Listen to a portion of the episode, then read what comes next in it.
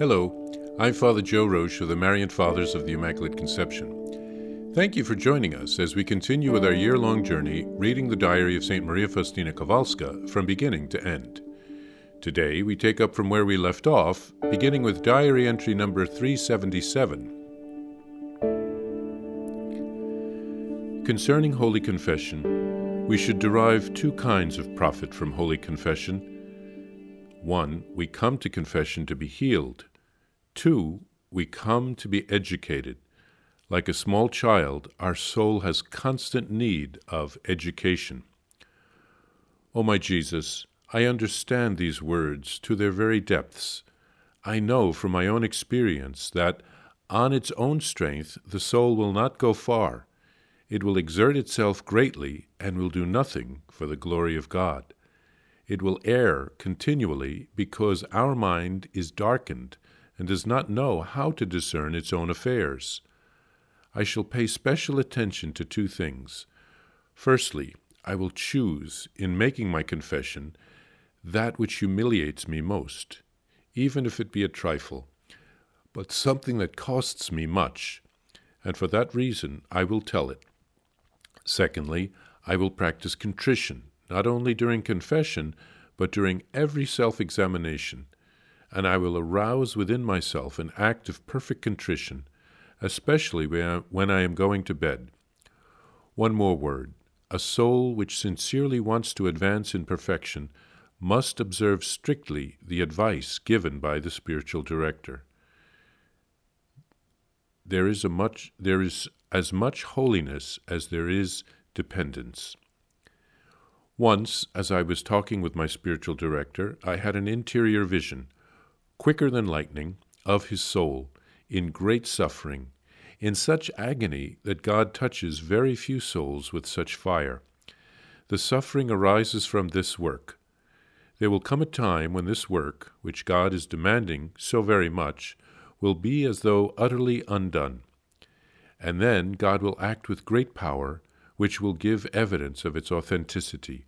It will be a new splendor for the Church, although it has been dormant in it for, from long ago.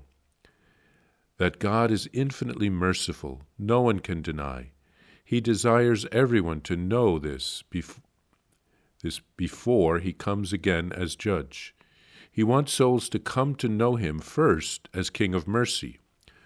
When this triumph comes, we shall already have entered the new life in which there is no suffering.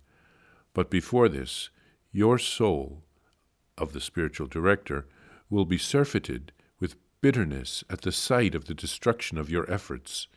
However, this will only appear to be so because what God has once decided upon, he does not change.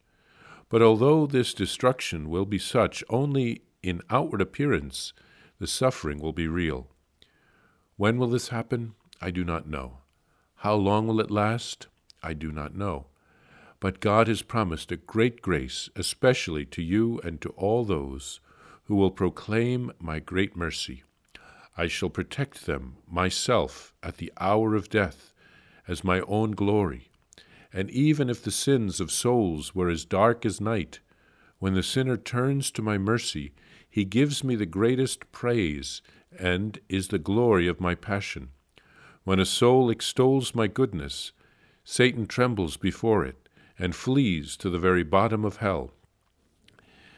During one of the adorations, Jesus promised me that with souls that have recourse to my mercy, and with those that glorify and proclaim my great mercy to others, I will deal according to my infinite mercy at the hour of their death. My heart is sorrowful, Jesus said, because even chosen souls do not understand the greatness of my mercy.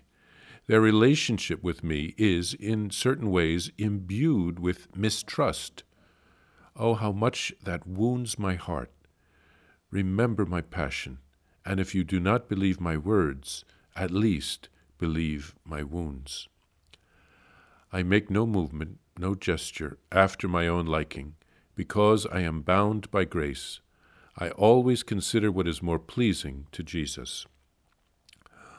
When meditating once on obedience, I heard these words In this meditation, The priest is speaking particularly for you. Know that I am borrowing his lips.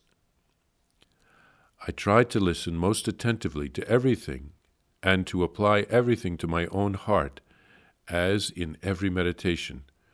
When the priest said that an obedient soul was filled with the power of God, yes, when you are obedient, I take away your weakness and replace it with my strength. I am very surprised that souls do not want to make that exchange with me. I said to the Lord, Jesus, enlighten my heart, or else I too will not understand much from these words. St. Faustina teaches us here about confession. She says that we should gain two things from confession healing and education. Like little children, we need to constantly learn new things. She sought to open her soul in confession and to not hide anything from her confessor. Uh, she wanted to always follow the advice of her confessor. Also, she sought to be contrite whenever she examined her conscience, to have a sorrow for her sins. We don't want to hurt Jesus with our sins, and we certainly don't want to become cold and indifferent about them. She then had a vision of how the Divine Mercy message and devotion would be almost destroyed, and how much her spiritual director would have to suffer because of that. A decree from the Vatican prohibited the spreading of the devotion to the Divine Mercy in the form given by St. Faustina. This pro- prohibition lasted from 1958 until 1978. 20 years it was lifted just before the election of uh, St. John Paul II as Pope. And the ban came about because it was difficult during those years when Poland was under communism to uh, obtain the original documentation on the um, Divine Mercy message, the Diary of St. Faustina. Uh, St. Faustina did have a limited education, so it was sometimes difficult to discern uh, because of the punctuation that she used or failed to use which were her words and which were Jesus' words in the diary.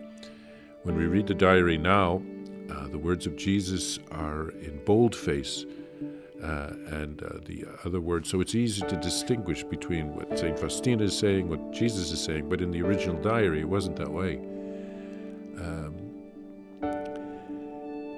and it was finally cleared up after 20 years. Uh, it was fortunate that the ban was lifted under Pope Paul VI because if it had been uh, happened under John Paul II, some might have accused him of doing it only because of his Polish heritage.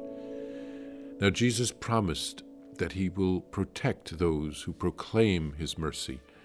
St. Faustina and Blessed Michael Sopoćko suffered much during their lifetimes, but now they're enjoying the fruits of their efforts and their labors, and they are interceding for all of us who proclaim God's mercy.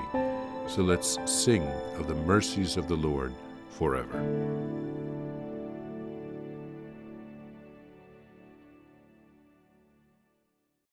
Please follow or subscribe to this podcast to receive the latest episodes and updates. If you have enjoyed this podcast, I invite you to leave a review. Reviews greatly improve our podcast ranking and will help other people throughout the world find St. Faustina's Diary in a Year. Remember, Jesus promised St. Faustina in diary number 1075 souls who spread the honor of divine mercy are protected by God like an infant by a gentle mother. Please help us spread the message of divine mercy. Thank you, and God bless you. Visit shopmercy.org to order your copy of Divine Mercy in My Soul the Diary of St. Maria Faustina Kowalska. It's available in print in English, Spanish, and Polish, and in English as an e-book. Available now on shopmercy.org. Are you enjoying this podcast? I invite you to listen to more shows brought to you by the Marian Fathers of the Immaculate Conception. Join us daily for enriching spiritual content which will help you on your journey with Jesus Christ. Simply visit divinemercyplus.org for a complete list of our shows. That's divinemercyplus.org.